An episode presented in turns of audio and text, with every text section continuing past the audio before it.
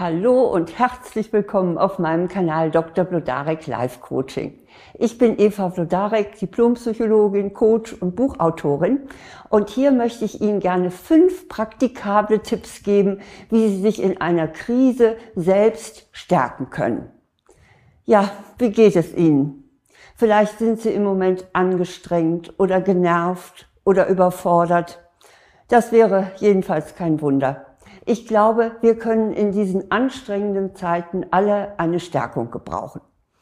Und so schön es auch ist, von anderen unterstützt zu werden, so ist es doch auch gut, wenn wir uns auch selbst bestärken können. Und dazu haben wir ein großartiges Instrument in unserem Kopf. Und zwar sagt man ja nicht umsonst mit dem Sprichwort, gewonnen und verloren wird zwischen den Ohren. Mit ihren Gedanken können sie nämlich ihre Stimmung beeinflussen. Und sie können sich vom Opfermodus in den Stärkemodus bringen. Und dazu möchte ich Ihnen gerne fünf Tipps geben, wie Ihnen das nämlich gelingt.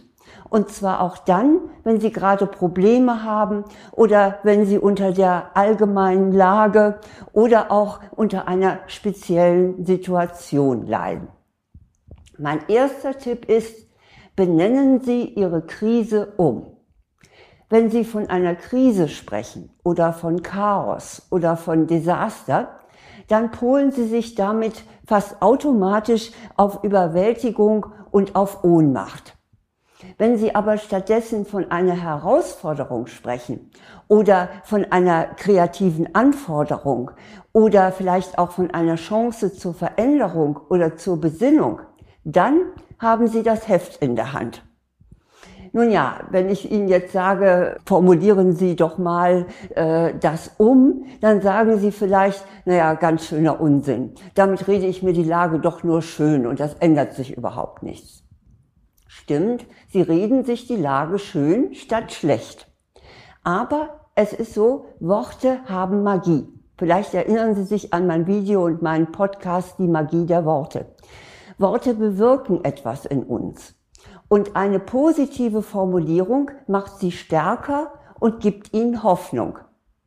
Die Richtung der positiven Psychologie, eine bestimmte Sparte der Psychologie, hat herausgefunden, dass hoffnungsvolle Menschen stärker sind und auch länger durchhalten als andere. Und wenn sie sich selber in einen stärkeren Modus bringen, dadurch, dass sie auch ein anderes Wort verwenden, dann haben sie natürlich mehr Hoffnung. Also probieren Sie es selber aus. Schreiben Sie doch einfach mal Ihre negative Aussage, also das, was Sie so über die Situation sagen würden, auf und versuchen Sie dann, das positiv zu formulieren spüren Sie dann in sich hinein, wie unterschiedlich sich das auf Ihr Gefühl auswirkt. Ich bin gespannt, welche Erfahrungen Sie damit machen. Ich jedenfalls wende das häufig an und habe damit gute Erfahrungen gemacht. Mein zweiter Tipp lautet, vergleichen Sie sich nach unten.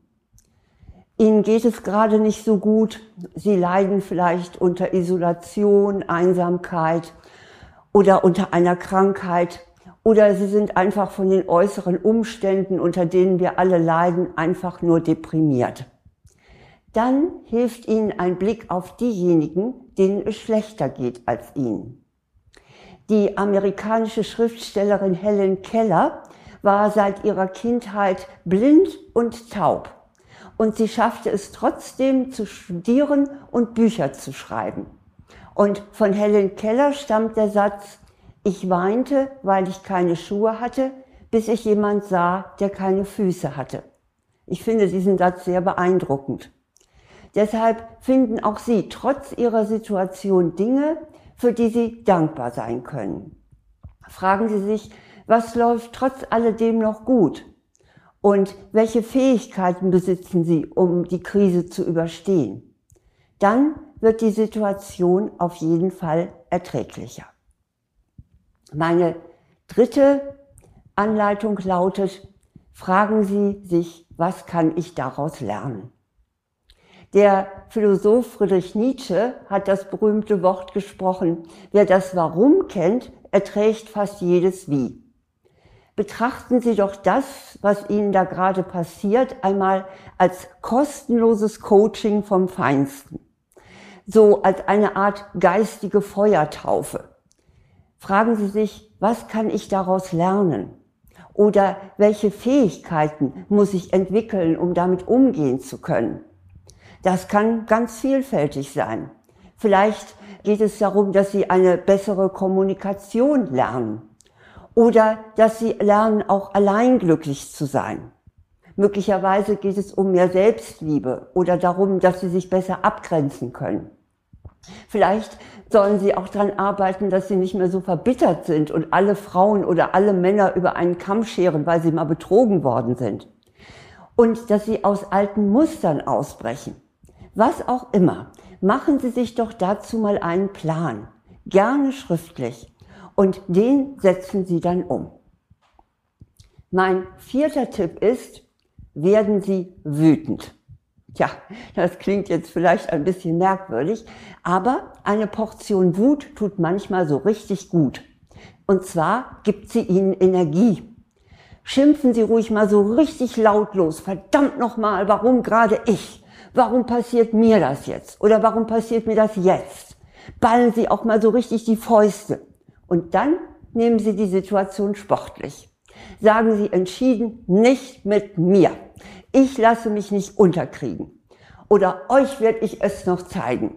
Ich zeige euch noch, wie stark ich bin. Oder wie clever ich bin. Oder wie tapfer ich bin. Zeigen Sie das, wem auch immer. Ihrem Partner oder Ihrer Partnerin, den Vorgesetzten, vielleicht auch den Ärzten und Ärztinnen oder dem Schicksal. Wem auch immer. Und noch etwas, was Sie vielleicht auch, was Ihnen vielleicht auch Energie gibt, außer Ihrer Wut, das ist, wenn Sie dazu Musik hören, die Ihnen Schwung gibt. Ich nenne das Power Songs. Und immer wenn ich so einen richtigen Energieschub brauche, weil mir etwas Unangenehmes bevorsteht, dann hole ich mir diese Songs auf die Ohren und das gibt mir dann die entsprechende Kraft.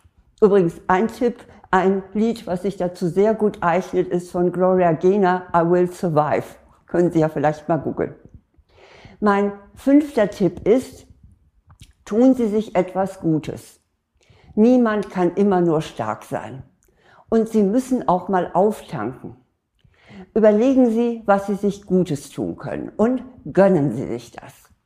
Etwa einen geruhsamen Spaziergang mitten im Arbeitsstress oder ein warmes Bad, in dem sie sich so richtig entspannen. Oder sie schauen sich einen inspirierenden Film an.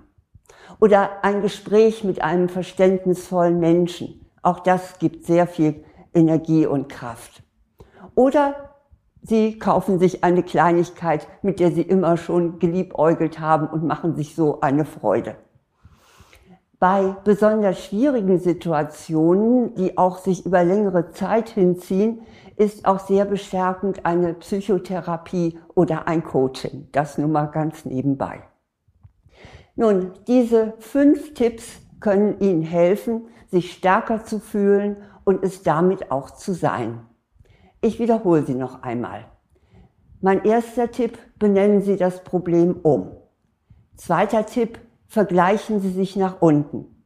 Dritter Tipp, fragen Sie sich, was kann ich daraus lernen?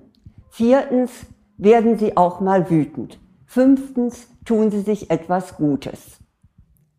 Und wenn Sie noch gründlicher daran arbeiten möchten, Stärke in Krisen zu gewinnen, dann hilft Ihnen dabei auch mein Buch Krisen bewältigen und Chancen nutzen.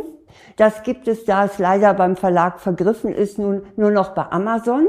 Und Sie können es sich aber auch als E-Book bei Thalia bestellen. Für Frauen gibt es auch noch meinen Kurs Selbstbewusstsein stärken, gelassen ich selbst sein. Alle Infos dazu und einen kostenlosen Schnupperkurs und wie Sie den Kurs bestellen können, finden Sie auf meiner Website www.vlodarek.de unter Angebote. Nun wünsche ich Ihnen aber erstmal ganz viel Stärke und Energie in dieser Krise, sei sie nun allgemein oder auch persönlich, und dass Sie wirklich die Kraft finden, sich darin zu bewähren und sie zu überwinden. Alles Gute für Sie.